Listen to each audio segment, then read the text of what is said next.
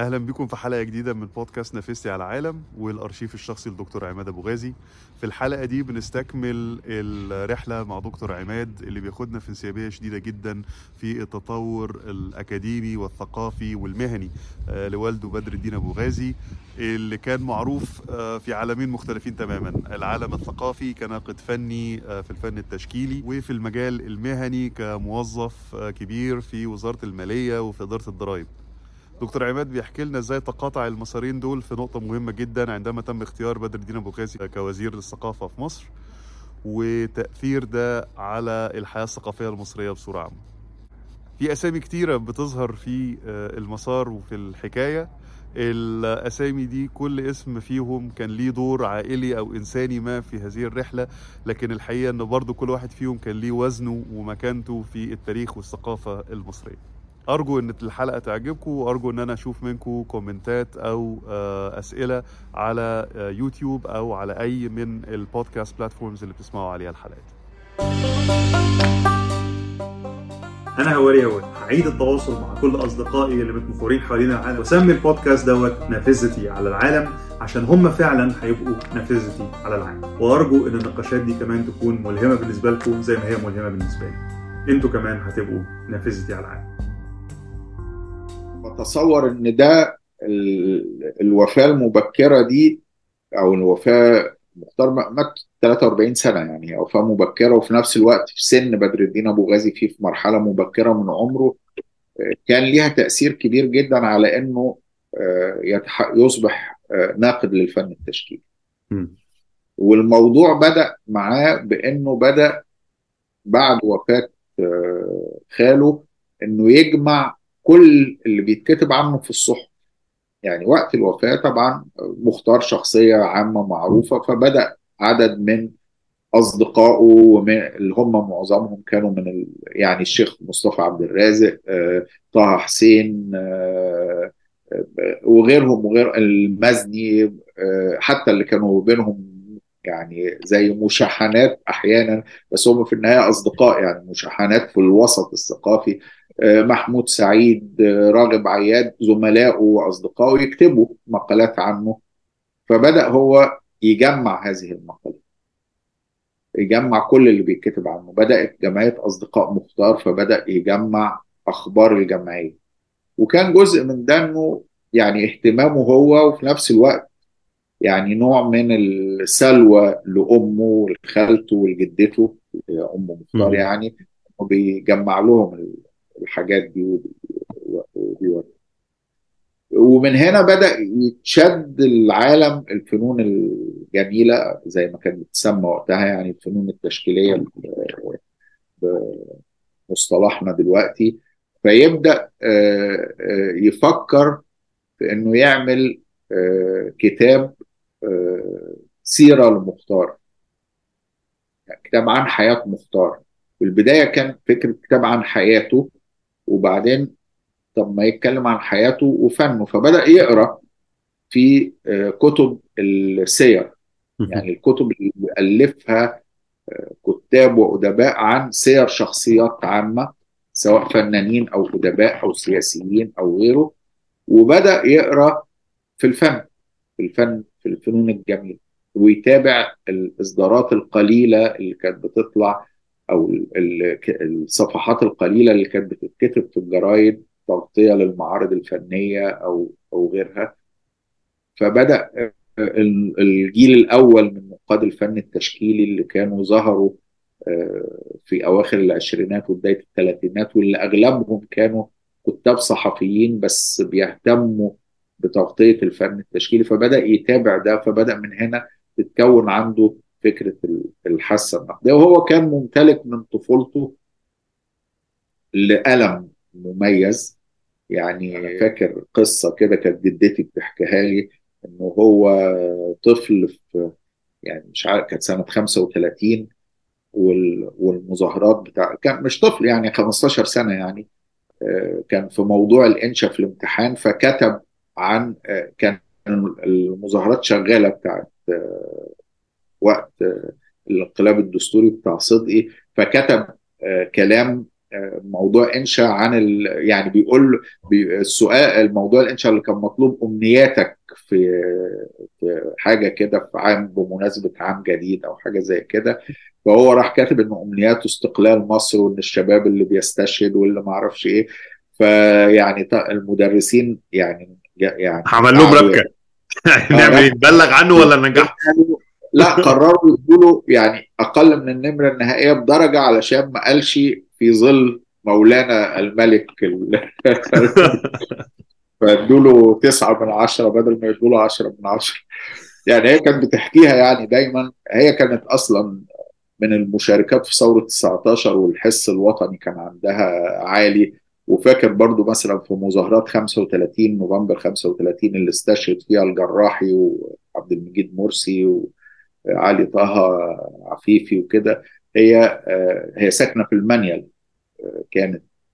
فالمظاهرات عدت بعد مجزرة كوبري عباس لباك اللي ضرب فيه الرافعي الجراحي بالرصاص وعدى الطلبة. فبدأ بقى الشرطة بتهاجمهم في المنيل وبتطاردهم.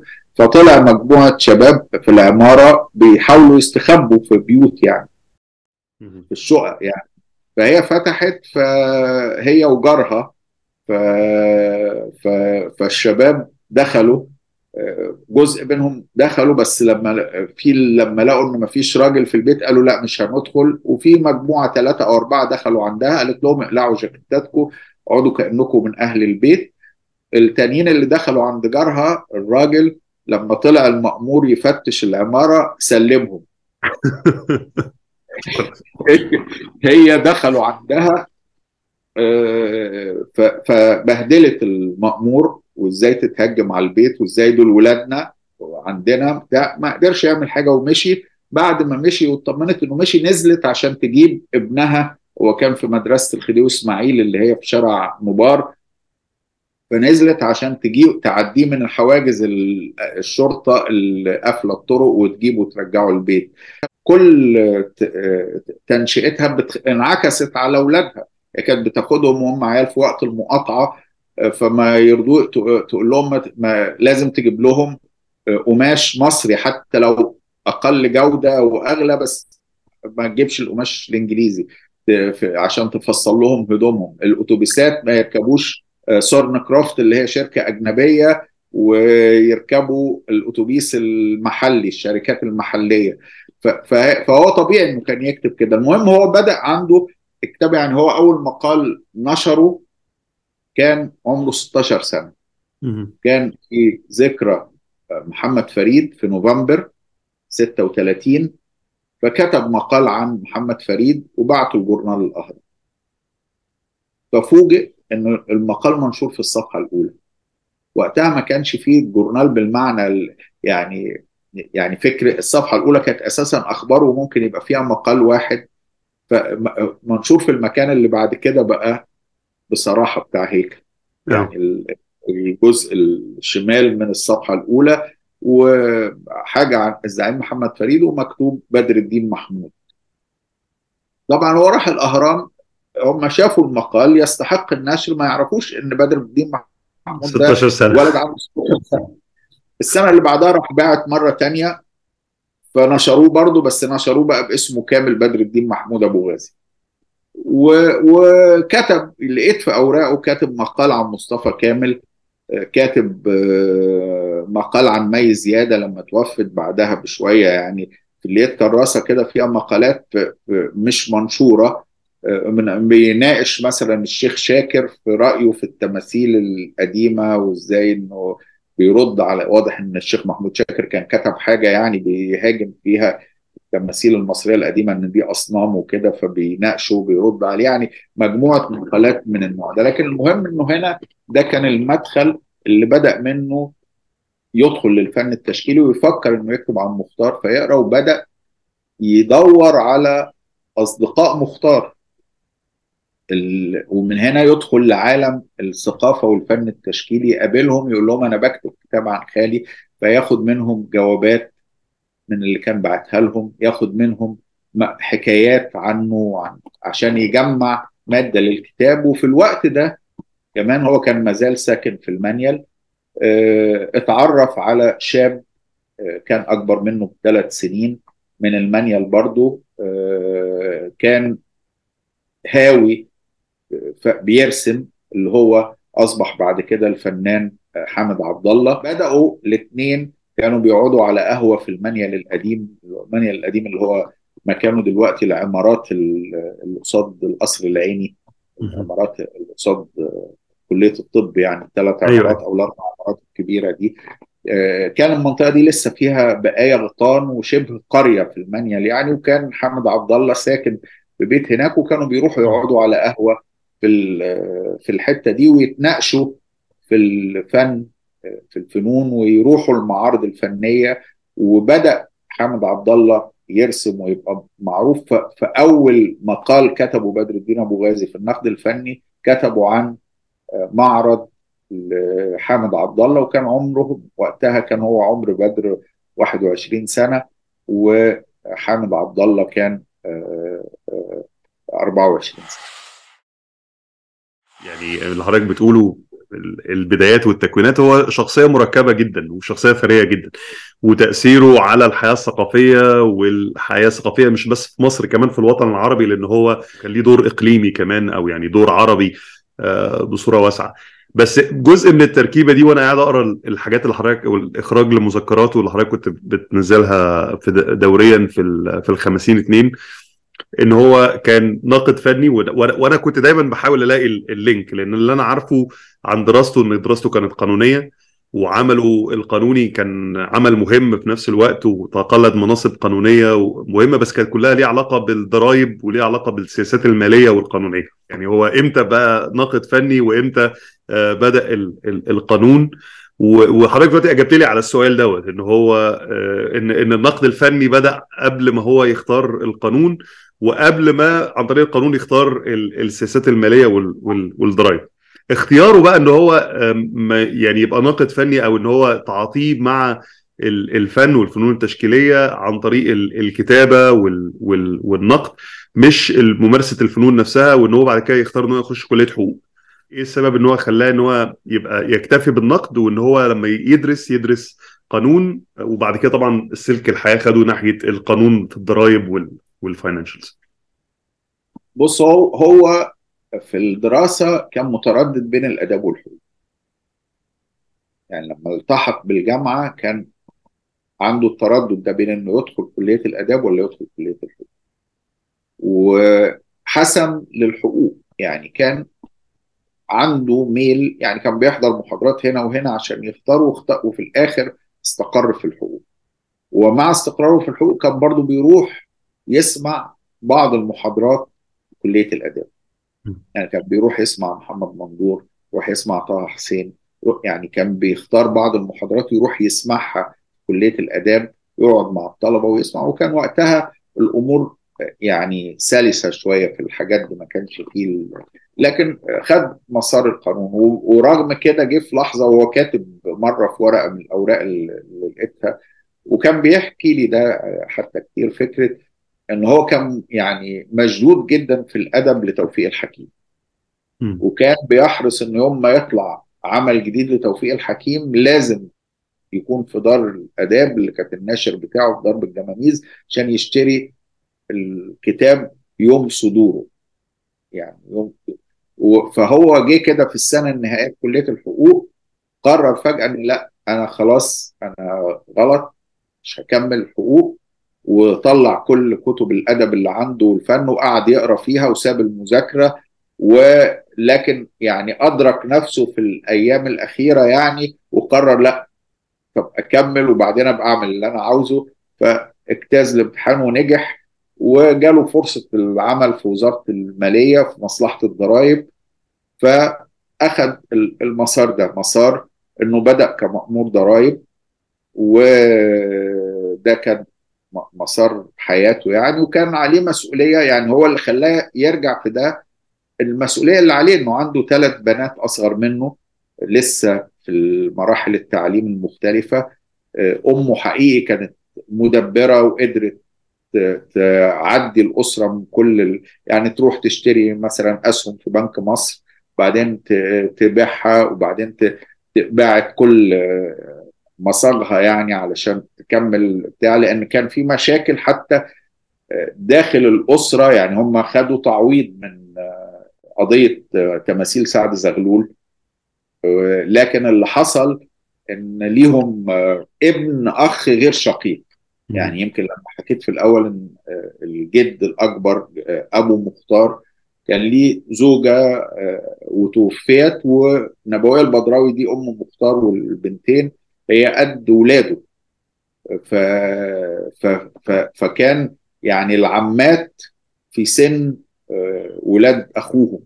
فالاخ ده كان حد ليه مكانه مهمه، كان في المحكمه المختلطه، ويعني شخصيه حتى لما فهو اخذ التعويض وما اداهمش نصيبهم. ولما راحوا لعبد الرحمن الرافعي يكمل قضيه فقال لهم مش ممكن، يعني ما صدقش ان فلان ده اللي هو شخصيه ليها مكانتها القانونيه يعمل كده، فما رضاش يرفع القضيه. فاللي تطوع انه يرفع القضيه، وكان وقتها يعني محامي لسه شاب، فتح رضوان، ورفع لهم القضيه وفضلت سنين. وفي الاخر يعني بنت الاخ قررت ان ما ينفعش الامور تمشي بالشكل ده، فادوا للاختين لشقيقتين مختار يعني نصيبهم من التعويض، ارض زراعيه يعني كانت من يعني كانها بيع وشراء، بس اداها لهم كتعويض عن نصيبهم اللي ما اخدهوش، اللي هو الاخ الاكبر للسيده دي. مشاكل الاسره المصريه قديمه قدم هي نفس المشاكل يعني. اشار ليها في مذكراته الناقد المهم جدا إيهاب حسن، اللي هو احد يعني مؤسسي ما بعد الحداثه. وهو إيهاب امه هي اللي ادت التعويض ده، بس هو طبعا لانه ساب مصر بدري فهو الامور مشوشه في ذهنه، مش عارف ايه الحكايه. بس كان في اشارات في مذكراته اللي كتبها خارج مصر. هو عاش في امريكا طبعا حياته، بطل يجي مصر ومات قريب يعني. ما كانش عارف حتى قرايبه دول مين دول ومين دول، يعني عنده لخبطه كده، ومتصور وكاتب انه يعني ليه قريب اللي هو عمل تمثال نهضه مصر، وانه اتجنن وانتحر في الاخر. يعني عنده حاجات مختلطه في بعض كده في رواياته يعني. المهم يعني فبقول ان هو حسم علشان ان هو حاسس بمسؤوليته عن الاسره دي، يعني لازم يشتغل علشان يبقى عنده مرتب، علشان يتحمل مسؤولية الأسرة. وبدأ يعتبر أن الكتابة دي هواية من ناحية، وفي نفس الوقت بيشتغل في مشروعه اللي هو كتابه عن مختار، اللي هو كتابه الأول اللي عنوانه مختار حياته وفن. الفترة دي الكتاب كان الحرب العالمية قامت، فالورق غلي، وهو هيطبع الكتاب على حسابه، ما عندوش ناشر هيطبعه له يعني. فطبعا توقف، وده اداله فرصة انه يجود في الكتاب، انه يقرأ اكتر، انه يبقى علاقته بالنقد التشكيلي اكبر. فالجزء الخاص بالبيوغرافي بتاع مختار، حياة مختار، ماشي اكتمل وكتبه بشكل أدبي جميل جدا، لكن الجزء الفني اللي أضافه للكتاب وخلى عنوان الكتاب مختار حياته وفنه جزء تأخير بأكثر نضوجا. بالظبط. ومشي في سكته في مصلحة الضرائب، وبدأ يكتب. حتى من ضمن الحاجات اللي كاتبها، كاتب ما يشبه قصة قصيرة كده من صفحتين عن مهمة عمل لما نزل هو وزميله قايتباي في المدافن قرافة المماليك يتابعوا تحصيل الضرائب. كاتبها ما بتفهمش في الأول هو رايح بيعمل إيه، بس طبعا بتفهم في الآخر إن هو مأمور الضرائب، يعني اللي رايح يفتش.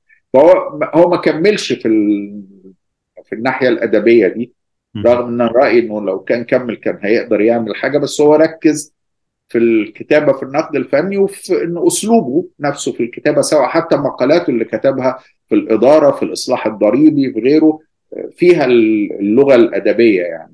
النقطة المهمة بالنسبة لي ان هو تدرج في السلم الوظيفي في الضرائب لأعلى المناصب، وبعد كده تم اختياره وزيرا للثقافة، مما يعني ان الدولة في حد ذاتها كانت واعية بيه كمثقف وكمؤثر في الحياة الثقافية زي ما هي واعية بيه كموظف عام على درجة كبيرة. إن كان هو في برضو جزء من الحاجات اللي حضرتك أخرجتها في المدونة إن هو نفسه كان عنده وعي كامل إن ناس كتيرة من اللي تعرفه كقانوني أو مسؤول في مصلحة الضرائب وما تعرفش الجانب الآخر منه كمثقف أو كناقد فني، وفي ناس تانية تعرفه بس كناقد فني وكمثقف لكن ما تعرفش خالص الجانب الآخر القانوني الضرائب. وده الأكبر. إيه ملابسات اختياره كوزير الثقافة؟ أولا هو بدأ في السنوات الأولى حصل مشكلة، هو كان مأمور ضرائب بيقدر الضرائب، فقدر ضرائب على شخصية مهمة، فنان كبير مبدع عظيم يعني في تاريخنا، فالراجل ما عجبوش فشكاه، فهو صمم على تقديره فنقلوه لمصلحة الجمارك في اسكندرية وعقاب ليه وعشان يبعدوه عن هذا الموسيقار العظيم يعني اللي هو يعني محمد عبد الوهاب ولا ايه هو عكنن عليه بانه بالغ في تقدير الضرائب، ما اعرفش بقى هو كان بالغ ولا ايه بس اللي حصل يعني هو محمد عبد الوهاب قفش عليه فنقلوه اسكندريه. فالمهم يعني هو طول الوقت انا لقيت في اوراقه بقى ده، وده اعتقد السبب في صعوده، انه كان عنده القدرة على التحليل والدراسة. يعني هو بيقدم يعني في مشكلة كانت مثلا حاجة خاصة ببنك مصر فعمل دراسة، مشكلة خاصة بضرائب الشركات فعمل دراسة، يعني بيرفع لرؤسائه دراسات للخروج من مآزق فيما يتعلق بالضرائب. وده خلى احد وكلاء الوزارة وهو لسه مدير عام وبعدين صعد بقى وكيل وزارة ينتبه ليه فياخده مدير لمكتبه اللي هو حسن صلاح الدين، اللي أصبح بعد كده وزير للمالية في سنة 58. فحسن صلاح الدين أخده معاه، فدنا يعني في النهاية أنت لما بتصعد وانت شاب مع مسؤول أكبر ده بيصعده لأنه شاف الدراسات اللي بيعملها، فخدوا معاه في مكتبه، ثم في مكتبه كوزير للمالية. لما بقى وزير مالية لما خرج من الوزارة ابتدى كان وقتها مع التحولات اللي بتحصل في مصر في التشريع المالي والضريبي. احنا هنا بنتكلم في أني سنين وأني وقت يعني ده وقت يعني جمال عبد الناصر وقت... لا بنتكلم العلاقة بدأت مع بداية الخمسينات مع حسن صلاح الدين، أخدوا 55 مدير لمكتبه كوكيل وزارة، ثم 58 مدير مكتبه كوزير. لما خرج من الوزارة في بداية الستينات وكان مع قوانين ما يسمى يعني بالتحول الاشتراكي وفي تشريعات مالية وضريبية جديدة، فوزارة الخزانة كان اسمها اتغير بقى وزارة الخزانة، عاوزة تعمل إدارة للتشريع المالي والضريبي، ونتيجة للمذكرات اللي كان بيكتبها والدراسات اللي كان بيقدمها فأصبح هو الشخص المؤهل لده، فبقى مدير عام لإدارة التشريع المالي والضريبي. فهنا صعب بقى كمان ليه دور تشريعي، بقى ليه دور في صياغة المذكرات اللي بتتحط علشان تتعامل بيها التشريعات المالية والضريبية. فبقى هو الجهة اللي في الجهاز التنفيذي اللي بيكتبوا فيها المسودات أو المشاريع بتاعة القوانين اللي بتتعرض بعد كده على مجلس النواب أو مجلس الشعب علشان يتم إقرارها كقانون. مجلس الأمة وقتها. مجلس الأمة وقتها. بس هو جهة من الجهات يعني مش الجهة الوحيدة يعني، بس جهة من الجهات واللي بتعمل دراسات عن الموضوع. فبدأ يكون هذه الإدارة وضم ليه مجموعة من الشباب اللي اشتغلوا معه واللي فضلوا يشتغلوا معه. بعد كده الإدارة دي تحولت لوكالة وزارة، فبقى وكيل الوزارة سنة 64 بقى وكيل وزارة مسؤول عن التشريع المالي والضريبي، في 68 بقى وكيل أول للوزارة، واستمرت علاقته مع وزراء المالية بعد الخزانة بعد حسن صلاح الدين مع الدكتور نزيه ضيف اللي في وقته بدأت إدارة التشريع المالي والضريبي، ثم مع الدكتور عبد العزيز حجازي. فده مسار مشي فيه وفضل يتدرج فيه وحتى في الوقت ده ابتدى مثلا يستعينوا بيه احيانا في كلية الحقوق في مواد المالية العامة، وكان بعض زملائه واصدقائه اللي هم في الجامعة بيدرسوا او نظام الحقوق ان الامتحان بيصححوا مجموعه مصححين فيشارك في التصحيح. كنت بشوفه واحنا في ثانوي مثلا جايب اوراق امتحان كده زي اللي انا بقيت بجيبها بعد كده في الجامعه، وقعد يصحح، كل واحد بيصحح سؤال ويرجعه. كان مع الكلام ده مع الدكتور عاطف صدقي ومع الدكتور اجسام الخولي، مع كذا حد من اللي كانوا اساتذه في كليات الحقوق. بعد كده ده مسار مشي فيه. في نفس الوقت هو بدأ زي ما كنت بقول لك يكتب مقالات في النقد التشكيلي، وبدأ يكتب في عدد من المجلات والجرائد، وكان مهتم بالاختلاط بالحياة الثقافية. يعني بيروح، كان بيبقى في الجامعة الأمريكية في برنامج ثقافي كده بتذاكر، بتشتري التذاكر وبتروح تحضر محاضرات. مرة طه حسين بيتكلم، مرة المزني بيتكلم، مرة الدكتور مشرفة بيتكلم، يعني محاضرات في الثقافة العامة للجمهور مش لطلبة الجامعة. بتبقى في قاعة ايورت أو في القاعة الشرقية وبتذاكر، فكان بيحضر ده. فبدأ يختلط بالمجتمع الثقافي، وبدأ في الفترة دي كان في إدارة الإدارة القانونية في وزارة المعارف اللي كان في فترة توفيق الحكيم فيها. ابتدى يتكون مجموعة من الشباب اللي بيتناقشوا في قضايا الثقافة، وكان واحد منهم صديق ليه من الطفولة اللي هو أصبح بعد كده مستشار في النيابة الإدارية، اللي هو المستشار محمد لبيب.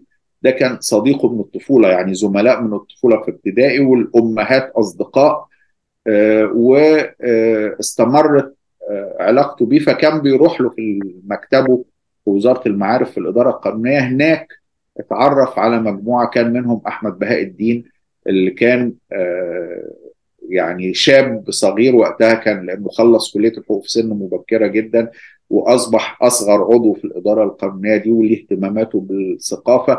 المجموعة دي احتضنهم محمد زكي عبد القادر الصحفي الكبير، اللي كان بيطلع وقتها في منتصف الأربعينات مجلة اسمها الفصول، مجلة ثقافية صغيرة كده شهرية اسمها الفصول، بتناقش مش ثقافية بس، فيها مقالات في السياسة وفي الثقافة وفي الاقتصاد، مجلة عامة.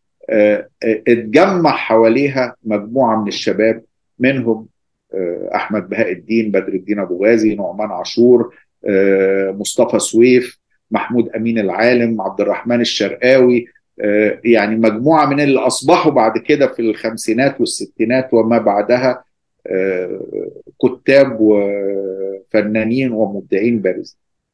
فبدأ المجموعة دي اللي احتضنها محمد زكي عبد القادر يفتح لهم مجلة الفصول، وأصبح أحمد بهاء الدين هو المدير التنفيذي، رئيس التحرير التنفيذي للمجلة. محمد زكي عبد القادر مشغول حاجات كتير، فأصبح هو المسؤول. فأصبح أصدقائه من الشباب دول المجلة مفتوحة ليهم. وبدأ هنا بدر الدين أبو غازي يكتب سلسلة مقالات في تاريخ الفن وفي النقد التشكيلي وفي التعريف بالفنانين المصريين. ومن هنا بدأت علاقته بالكتابة الصحفية في النقد التشكيلي تتوسع وتستقر. دي البداية. وفي الوقت ده بقى كان بيخلص كتابه عن مختار اللي صدر بالفعل سنة 1949. أول طبعة ليه صدرت اللي هي مختار حياته وفنه، وهو طبعه على نفقته، واللي صمم الغلاف صديقه الفنان حمد عبد الله. الانتقال بقى في عينين الجهاز التنفيذي والحكومة والدولة، من إنه هو في حد كفء وكيل وزارة ماسك مسؤوليات تشريع جوه وزارة المالية ومسؤول في مصلحة الضرائب، إن هم يغيروا نظرهم أو يبقى وزير الثقافة، إن هو يتحمل مسؤوليات برضه في الجهاز التنفيذي بس كوزير ثقافة، مش في الجهاز الإداري للمالية أو الضرائب. ده حصل إزاي؟ وبرضه لو ناخد ده مدخل عفوا ناخد ده مدخل لعلاقته بالسلطه وعلاقته مع السياسيه، مع الاداره السياسيه للبلد.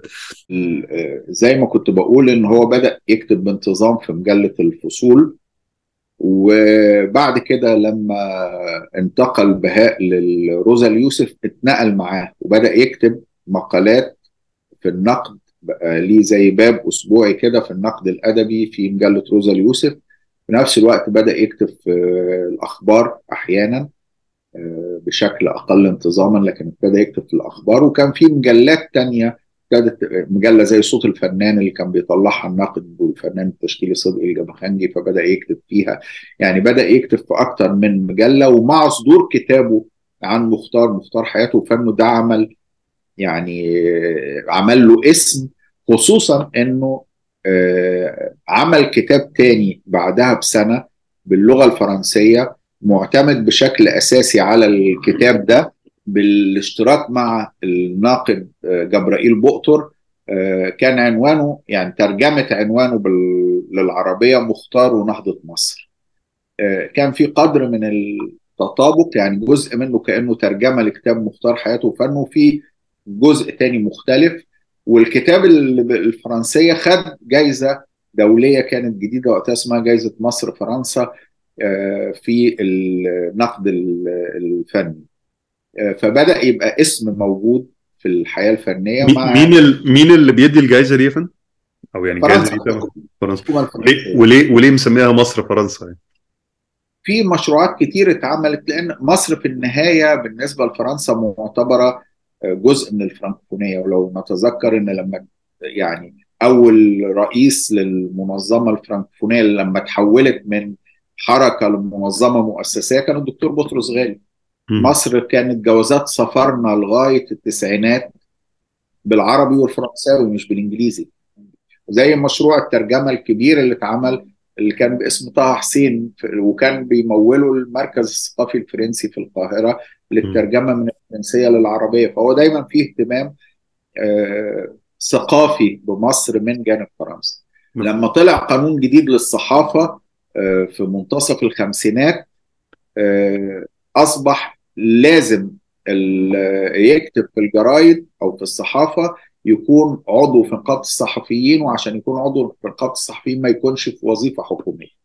أوكي. وهنا بعتوا له جواب، عندي صورته من روزل يوسف، بيعتذروا فيه عن استمرار نشر مقالاته لأنه فضل الوظيفة الحكومية، ودي اللي فيها أحمد بهاء الدين ساب الوظيفة الحكومية وفضل الصحافة وبقى رئيس تحرير صباح الخير وهكذا. الموضوع ده ما استمرش كتير، زي حاجات كتير عندنا. القانون يطلع في الأول يبقى يقول لك الغربال الجديد ليه شادة، وبعد شوية يتنسي أو يتغير أو ما تعرفش إيه. فبعد شوية طبعا سقط هذا القانون، لأن في النهاية ما تقدرش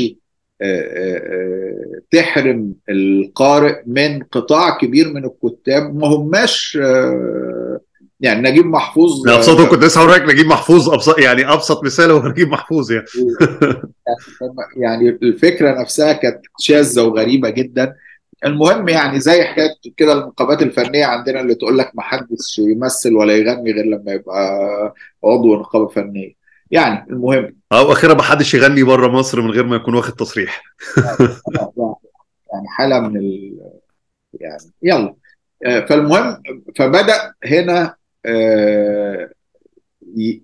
مع كتاباته اللي بدأت لغاية منتصف الخمسينات، مع كتابينه، الانتباه ليه لما اتعمل مثلا المجلس الأعلى لرعاية الفنون والأداب سنة 56، فيبدأ يتاخد عضو في بعض لجنة الفنون التشكيلية، أو في الجان لما بدأت تبقى في وزارة الثقافة سنة 58 وتقتني أعمال فنية، يبقى عضو في الجان المقتنيات كناقد فني. يعني النقاد اللي بيختاروا الأعمال اللي الدولة تقتنيها عشان تبقى في متحف الفن الحديث. مع إلحاحه وإصراره في موضوع متحف مختار وكتابته فيه أكتر من مرة. طبعا لما اتقفل باب الكتابة كان يبعت رسائل يعني لأصدقائه من الصحفيين ينشروها كرسالة جت لنا من فلان الفلاني. ووقت ما الدولة قررت في سنة 55 أنها تنقل تمثال نهضة مصر من ميدان باب الحديد لمكانه الحالي عند الجامعة وتحط مكانه تمثال رمسيس. فبدأ برضو شقيقات مختار رفعوا قضية على الدولة عشان عدم نقل التمثال. طبعا هنا في دلالة، هي الصراع على الفراغ العام مستمر. فبعد 52 رمز الثورة الشعبية ده لازم يبعد شوية، مش هيقدروا يشترون زي ما عملوا مع تمثال سليمان باشا أو الخديوي إسماعيل أو مبار باشا، لكن يركن على جنب في حته. وكان وقتها طبعا لسه كوبري الجامعه ما اتعملش، فكان كأن التمثال في حاره سد كده يعني لكن الحقيقه انا النهارده سعيد انه اتنقل هناك بعد غابه الكباري اللي في ميدان رمسيس. طبعا مكانه هناك احسن يعني. يعني دلالته دلاله المساحه العامه اللي هو خدها دلوقتي، بالذات انها في قدام جامعه القاهره، يعني ان كل طالب مصري وهو رايح الجامعه بيعدي عليه، ده ليها دلاله بحد ذاتها يعني. كان ده معركة نقل تمثال نهضة مصر دي كتب فيها، فاسمه بدأ يبرز، فبدأ الاستعانة بيه في لجان وزارة الثقافة وفي لجان المجلس الأعلى لرعاية الفنون والآداب. المجلس الأعلى وقتها كان تابع لرئاسة الجمهورية، مش تابع للوزارة، ما دخلش في وزارة الثقافة غير في أواخر الستينات. وهنا بدأت تتوطد علاقته كمان بالدكتور ثروت عكاشة وبالفنان عبد القادر رزق اللي كان مدير الفنون الجميله في الوقت ده، وده تلميذ مختار يعني من الجيل الاول. مختار درس لهم في المرات القليله اللي درس فيها في مدرسه الفنون الجميله او في كليه الفنون الجميله، بعد كده اللي بقى كليه الفنون الجميله يعني. فبدا هنا يبقى جزء من الحياه الثقافيه من خلال المجلس الاعلى لرعايه الفنون والاداب والعلوم الاجتماعيه، ومن خلال لجان وزارة الثقافة، من خلال مشاركته بعد كده في جمعية محبي الفنون الجميلة كعضو فيها، الأول كعضو منتسب ثم كعضو عامل، وبعد كده بعد ما ترك الوزارة بقى رئيس الجمعية ل10 سنوات. فكل ده كان يعني إيه بيأهله لمكان في وزارة الثقافة. وكان لأنه يعني هو اللي في وزارة المالية ليه علاقة بالثقافة والفن، فوزارة المالية بيبقى ليها مندوبين في معظم الهيئات والمؤسسات، ده وضع موجود لغاية دلوقتي يعني. فكان بيتم ترشيحه، يعني مثلا هو عضو مجلس إدارة دار الكتب، عضو مجلس إدارة هيئة المصرية للآثار، ليه؟ باعتباره ممثل لوزارة المالية، مش لشخصه، مش لأنه ناقد أو مثقف، لا، لأنه ممثل وزارة المالية. وأنا فاكر كان الدكتور حجازي الله يرحمهم بقى كلهم يقول له: وأنت يا بدر رايح، أنت مندوبنا في الثقافة مش مندوب الثقافة عندنا، أنت رايح توافق لهم على اعتمادات مالية وتديهم تسهيلات. هم وزارة المالية بعتها عشان هو اللي بيفهم في الحاجات دي، وهو الحقيقة انحيازه للعالم الثقافي أكتر من وزارة المالية. وكان الدكتور ثروت عكاشة يعتبره نصير الثقافة في وزارة المالية. فالمهم في السياق ده دور مهم جدا موضوع ان هو يبقى انت مسؤول عن حنفية الفلوس اللي رايحة للثقافة يعني. في الوقت ده يعني انت عارف الدكتور ثروت جه في الوزارة مرتين، 58 62، وبعدين سابها، وبعدين جمال عبد الناصر رجعه تاني في قرب نهاية 66. وهو كاتب الدكتور ثروت في مذكراته ازاي عبد الناصر استدعاه قبلها بعدة شهور، يعني قال له: أنا عاوزك ترجع تاني وزارة الثقافة، وتناقشوا في ده. وقال يعني ما كانش عاجبه الطريقة اللي بتدار بيها في فترة الدكتور عبد القادر حاتم، يعني عاوز يرجعها للشكل. يعني كان في منطقين في إدارة الثقافة، منطق الدكتور ثروت عكاشة ومنطق الدكتور عبد القادر حاتم. كل واحد يعني الدكتور عبد القادر حاتم تركيزه اكتر على الاعلام وعلى الثقافة اللي ممكن نعتبرها لا مش كله موجه، بس كله اللي ممكن خفيفة بمعنى ما، يعني ما يعمل مسارح التلفزيون، يعمل يعني بيشد في حتة. ثروت عكاشة بتاع الثقافة كصناعة ثقيلة، الباليه، الاوبرا، الكونسرفاتوار، يعني سكه، يعني سكتين مختلفتين يعني. يعني برضو حتى كثافه، يعني ممكن في فتره الدكتور حاتم كان في نشر كثير جدا، وطلع شعار مش عارف كتاب كل ساعه ولا كتاب ايه. لكن في عمليا في النهايه بقت تطلع حاجات، مش ما انت عشان تطلع كتاب كل ساعه، مش الدكتور ثروت بيهتم بالمضمون يعني اكتر. في حد بيحب الكم والتاني بيحب الكيف يعني بالضبط. حد فهو رجع بعد، ورجع حتى نائب رئيس وزراء للثقافه 66، جت هزيمه 67 بكل تبعاتها، وتغير الموضوع، واصبح جمال عبد الناصر بعد فتره قليله رئيس الوزراء، ورئيس الوزراء بقى نائب رئيس وزراء اللي هو الدكتور صدقي سليمان، مهندس صدقي سليمان. وثروت عكاشة بعد ما كان نائب رئيس وزراء للثقافه بقى وزير ثقافه تاني بس.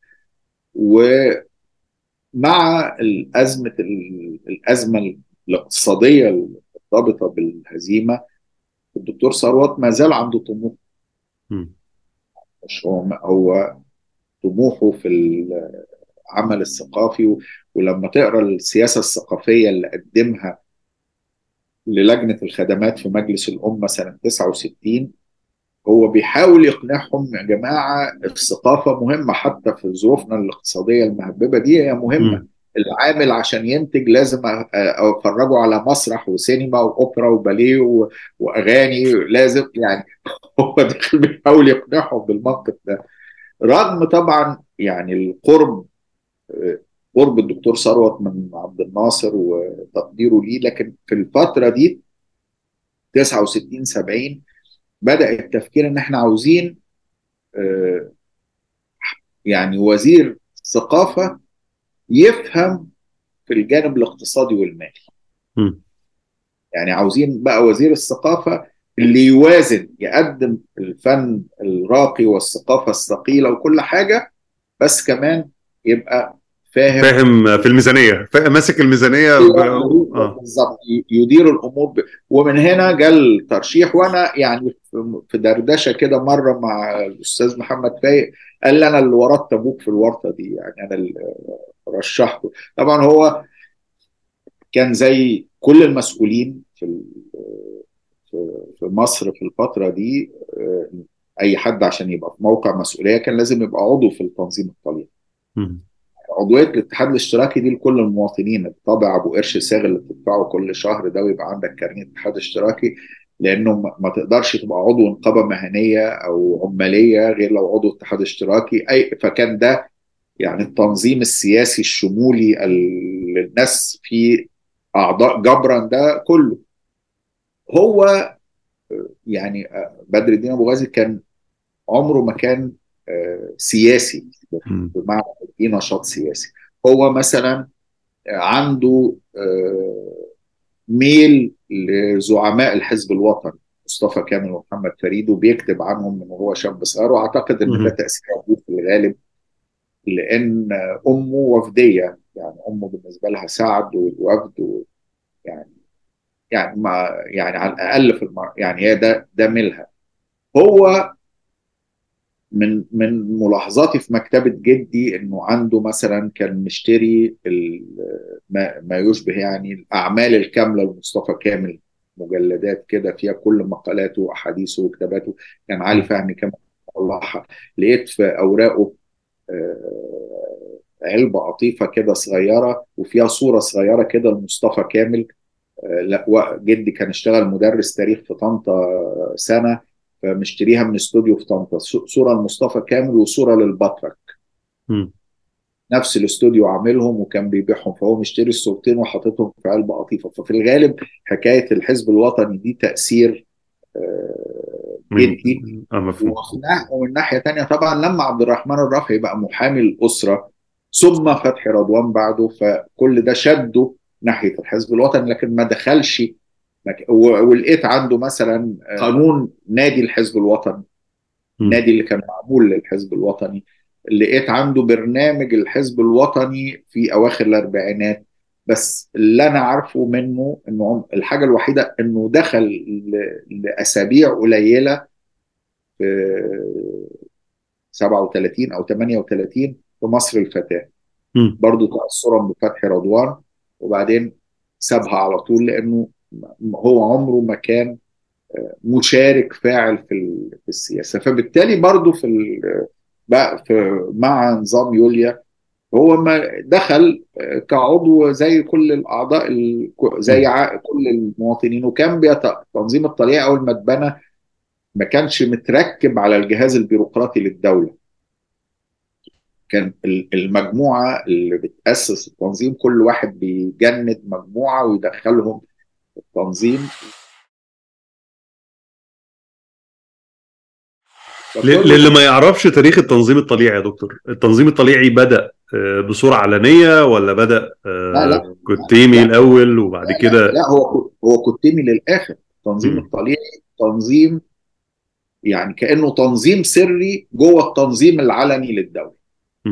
فيعني برضو للشباب اللي مش ما قروش كتير عن الحقبة دي، احنا بنتكلم ان عبد الناصر وقيادة الثورة أسسوا الاتحاد الاشتراكي ده. تأسس لا، في الأول عملوا هيئة التحرير، مفهوم، كان شعارها الاتحاد والنظام والعمل.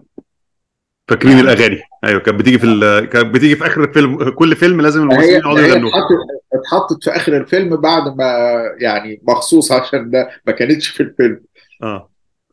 فهي يعني دي حاجة أخدوها من نظام سالازار في البرتغال، فكرة التنظيم السياسي الواحد مفيش أحزاب، وما لغوا الأحزاب في يناير 53، وإن يبقى فيه تنظيم سياسي واحد في الدولة كده، اللي هو فيه الزعيم والقيادة وبعدين الجماهير. طيب التنظيم ده كان لسه كانوا استقروا إن هم هيبقوا تنظيم اشتراكي، يعني كان ملامح الاشتراكية ظهرت، ولا ده كان تنظيم سياسي وطني كده وخلاص من غير التحويل؟ لسه بعد كده نقلوا اتعمل الاتحاد القومي، وكان بدأ الكلام في النص الثاني من الخمسينات عن الاشتراكية التعاونية. يعني مثلا وزارة الثقافة لما تأسست في 58 بعد ما كانت الإرشاد القومي، بقت الثقافة والإرشاد القومي. ثروت عكاشة دعا المؤتمر للمثقفين في أبريل 59 لوضع استراتيجية للعمل الثقافي. فبيتكلموا يعني هنا فكرة الاستراتيجية كلها بتتكلم عن التوجيه الثقافي، دور الثقافة، محاربة الاستعمار والصهيونية والشيوعية، دور الثقافة، الدفاع عن كانوا مسمينها الاشتراكية التعاونية في الأول، وبعد كده مع مرحلة الاتحاد الاشتراكي بقت الاشتراكية العربية. ففي مراحل. المرحلة الثالثة هي الاتحاد الاشتراكي العربي، اللي مرتبطة بالقوانين اللي سموها القوانين الاشتراكية، واللي مرتبطة بصدور الميثاق الوطني. يعني المرحلة الأولانية الوثيقة الأساسية فيها هي فلسفة الثورة. معلش يا دكتور، علشان أنا آسف إن إحنا بندايفرت للحتة دي، لأن أنا عارف، وحتى من مناقشات الأسبوع اللي فات مع أصدقاء كتير في سني ويمكن أصغر شوية، تصورنا الكامل عن فترة الخمسينات والستينات وعبد الناصر والوقت ده إن دولة اشتراكية، لكن اللي حضرتك بترسمه دلوقتي هو تطور مختلف تماما، إن هو كان في الحركة المباركة بتاعت الضباط والثورة 52، إن هم تم تأسيس للنظام، إن هو لغوا الأحزاب، بقى في تشكيل سياسي واحد مظلي ملوش ايديولوجيه واحده. يعني او ايه الايديولوجيه الغالبه للتحرير في الاول؟ لا بص، هي الفكره في كل الاوقات عمره ما كان فيه نظام اشتراكي كويس، يعني ده وهم، دي اشتراكيه، ده وهم. في يعني الحركه بتاعه الضباط الاحرار هي يعني ده موضوع تاني ممكن يبقى انا هنتكلم، بس انا بس عاوز التسلسل كده. هي ان المجتمع المصري كان في أزمة سياسية وأزمة تطور ونمو. يمكن أفضل حد كتاب شديد الأهمية ده هو كتاب صبحي وحيدة في أصول المسألة المصرية. جزء أساسي من الأزمة إن فوائد الاقتصاد ما بتتوجهش للصناعة، فأنت مش قادر تتنقل كمكامل حاجة في صناعة. طبعا طلعت حرب عمل مشروعات صناعية، وعبود عمل مشروعات صناعية، وياسين عمل مشروعات صناعية، بس أغلب الطبقة المسيطرة اللي هي طبقة كبار الملاك بتعيد تدوير الفائض بتاعها إما في شراء الأرض أو في الاستثمار العقاري، العمارات في المدن. فهو كان مطلوب إصلاح زراعي، اللي هو إجراء رأس مالي. الإصلاح الزراعي إجراء رأس مالي لدفع الاقتصاد في اتجاه التطور الرأسمالي في الصناعة. فأول خطوة خدها النظام الجديد في سبتمبر بعد شهور قليلة من وصولهم للسلطة هي قوانين الإصلاح الزراعي، واللي أغضبت واحد زي علي ماهر اللي هو بينتمي للنظام القديم فساب الوزارة، مش هعمل أنا الإصلاح الزراعي. فالإصلاح الزراعي وبدأ تدريجي ب 200 فدان وبعدين 100 وبعدين 50 في الآخر بخطوات وبتعويض، يعني الأراضي اللي بتصادر دي بيحصل تعويض وبتوسع قاعدة الملكية الزراعية وبتدفع الفوائد دي عشان الناس تستثمرها في أسهم الشركات الصناعية. ده ما بيحصلش بالقدر المتوقع، ما بيحصلش التطور، فبتتعمل المؤسسة الاقتصادية اللي هو كله في إطار النظام الرأسمالي. وبيجي مع أزمة 55-56 تأميم القناة والتمصير، تمصير الشركات الأجنبية، بيتراكم فائض رأسمالي القطاع الخاص ما بيستوعبوش، فبيبقى ده فائض رأسمالي عند الدولة. في تصوري وفي تصور يعني دارسين كتير من اللي اشتغلوا على الفترة دي، إن اللي حصل هو تكوين طبقة رأسمالية حوالين اقتصاد الدولة. يعني إن وده اللي سماه مثلا إبراهيم فتحي في كتاباته البرجوازية البيروقراطية، إن في طبقة رأسمالية بتتكون حوالين رأسمالية الدولة من البيروقراطيين والتكنوقراط والعسكريين اللي بيتصدروا المشهد، واللي هم بيحلوا محل أو بيزيحوا تدريجيا الطبقة الرأسمالية القديمة وطبقة كبار الملاك اللي بتنزل بتحديد الملكية الزراعية وبالعزل السياسي وبالقرارات المختلفة. فهنا بيطرح بقى أفكار زي الاشتراكية التعاونية دي اللي بتطرح، لكن ما فيش أيديولوجية واضحة. دايما اللي كان بيتقال على نظام عبد الناصر إنه بيشتغل بالتجربة والخطأ، إنه نظام تجريبي، يعني بيبدأ بحاجة وبيشوف المسار بيحركه. فهو ده اللي حصل فعليا، ان بدا يبقى فيه تراكم اقتصادي، تراكم راسمالي عند الدوله، بدات تتكون حواليه طبقه جديده. مع بدايه الستينات طب الطبقه دي عاوزه تتوسع اكتر، فبدات عمليه التاميمات اللي الشركات الراسماليه اللي كانت في ايد القطاع الخاص اتحجمت جدا، بقت مساحه القطاع الخاص اللي تسمى في الميثاق الوطني الراسماليه الوطنيه بقت مساحتها ضيقه لصالح راسماليه الدوله اللي هي بس في لحظه التأميمات دي النظام كان بيدعي الاشتراكيه، اتليست ان هو كان بيسمي نفسه انه اشتراكيه عربيه، وان هو مختلف عن الاشتراكيه العلميه او الاشتراكيه الماركسيه، واللي يعني رفاقنا الماركسيين القدامى بقى ربنا يسامحهم طلعوا هم والسوفييت طلعوا نظريه التطور اللا رأسمالي، ان في مجتمعات بتنتقل من خلال التطور اللا رأسمالي، وان دي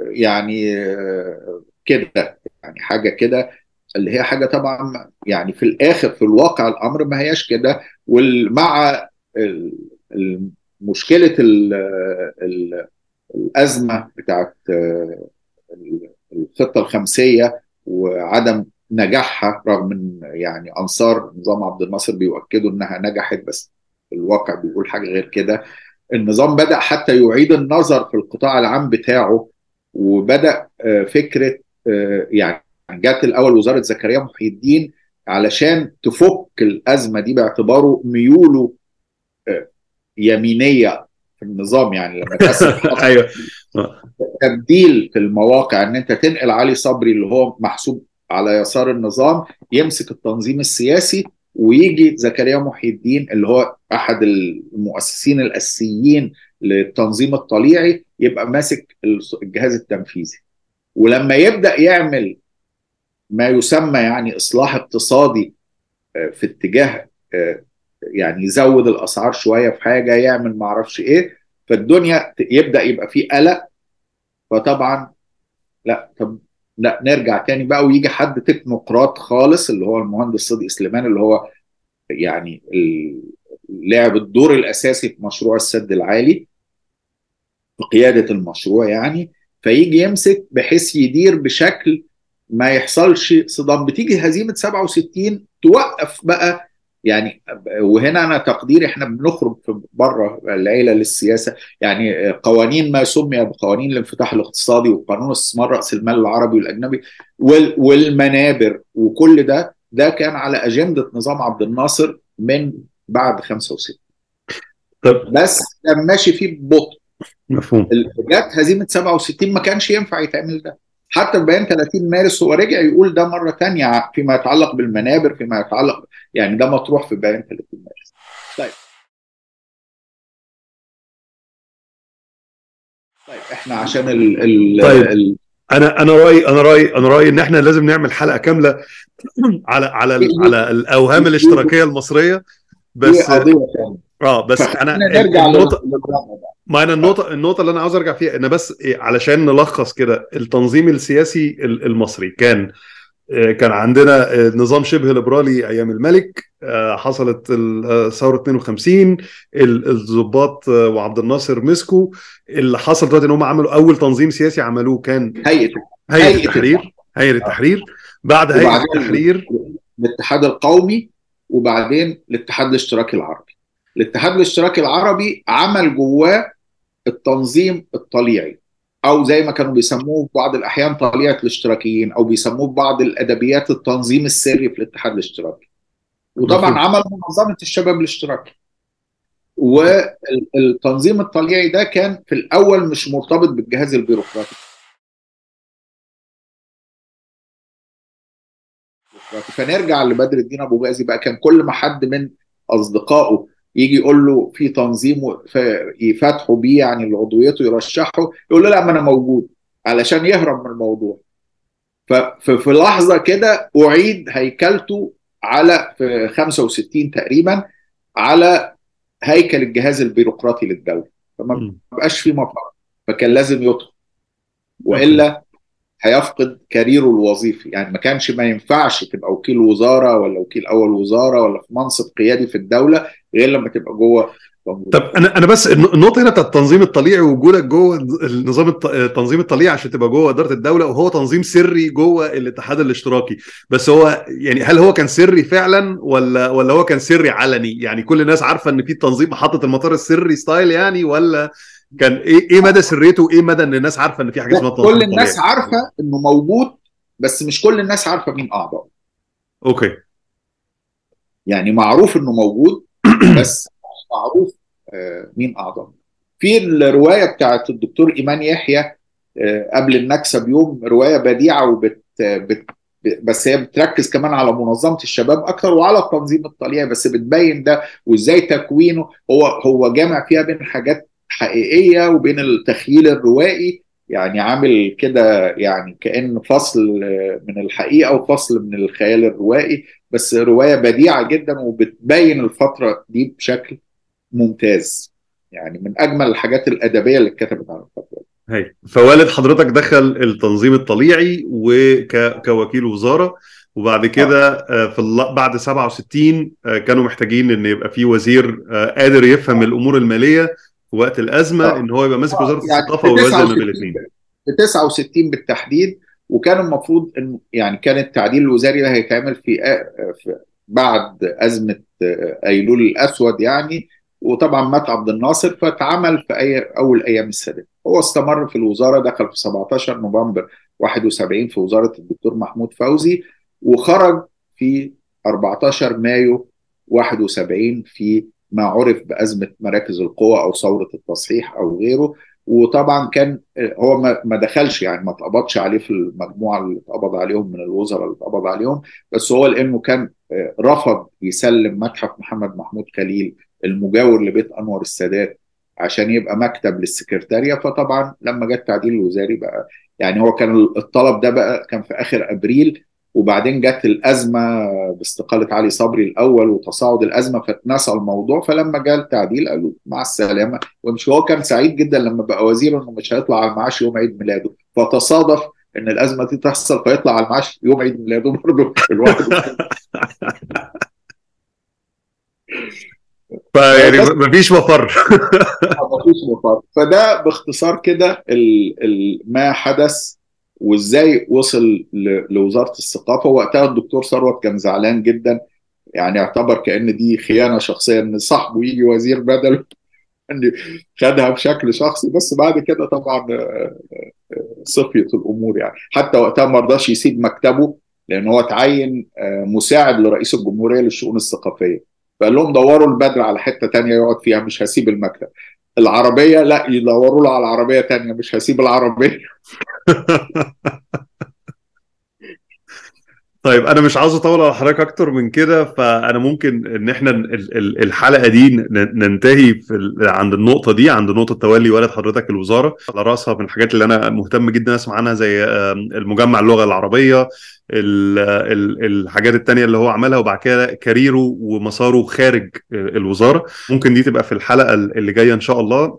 ونبدا بقى مسار حضرتك مع الشأن العام والعمل الطلابي والعمل السياسي من ساعتها. أشكركم جميعا على الاستماع الحلقة النهاردة. لو أنت بتسمعنا على سبوتيفاي أو جوجل بودكاست أو أبل بودكاست، أو لو بتشوفنا على يوتيوب أو فيسبوك، وأنصحكم جدا أنكم تقروا التدوينات بتاع الدكتور عماد أبو غازي عن مدونته 50-2. أنا هسيب اللينك بتاعها في، أو هسيب الرابط بتاعها في اللينك للحلقة دي.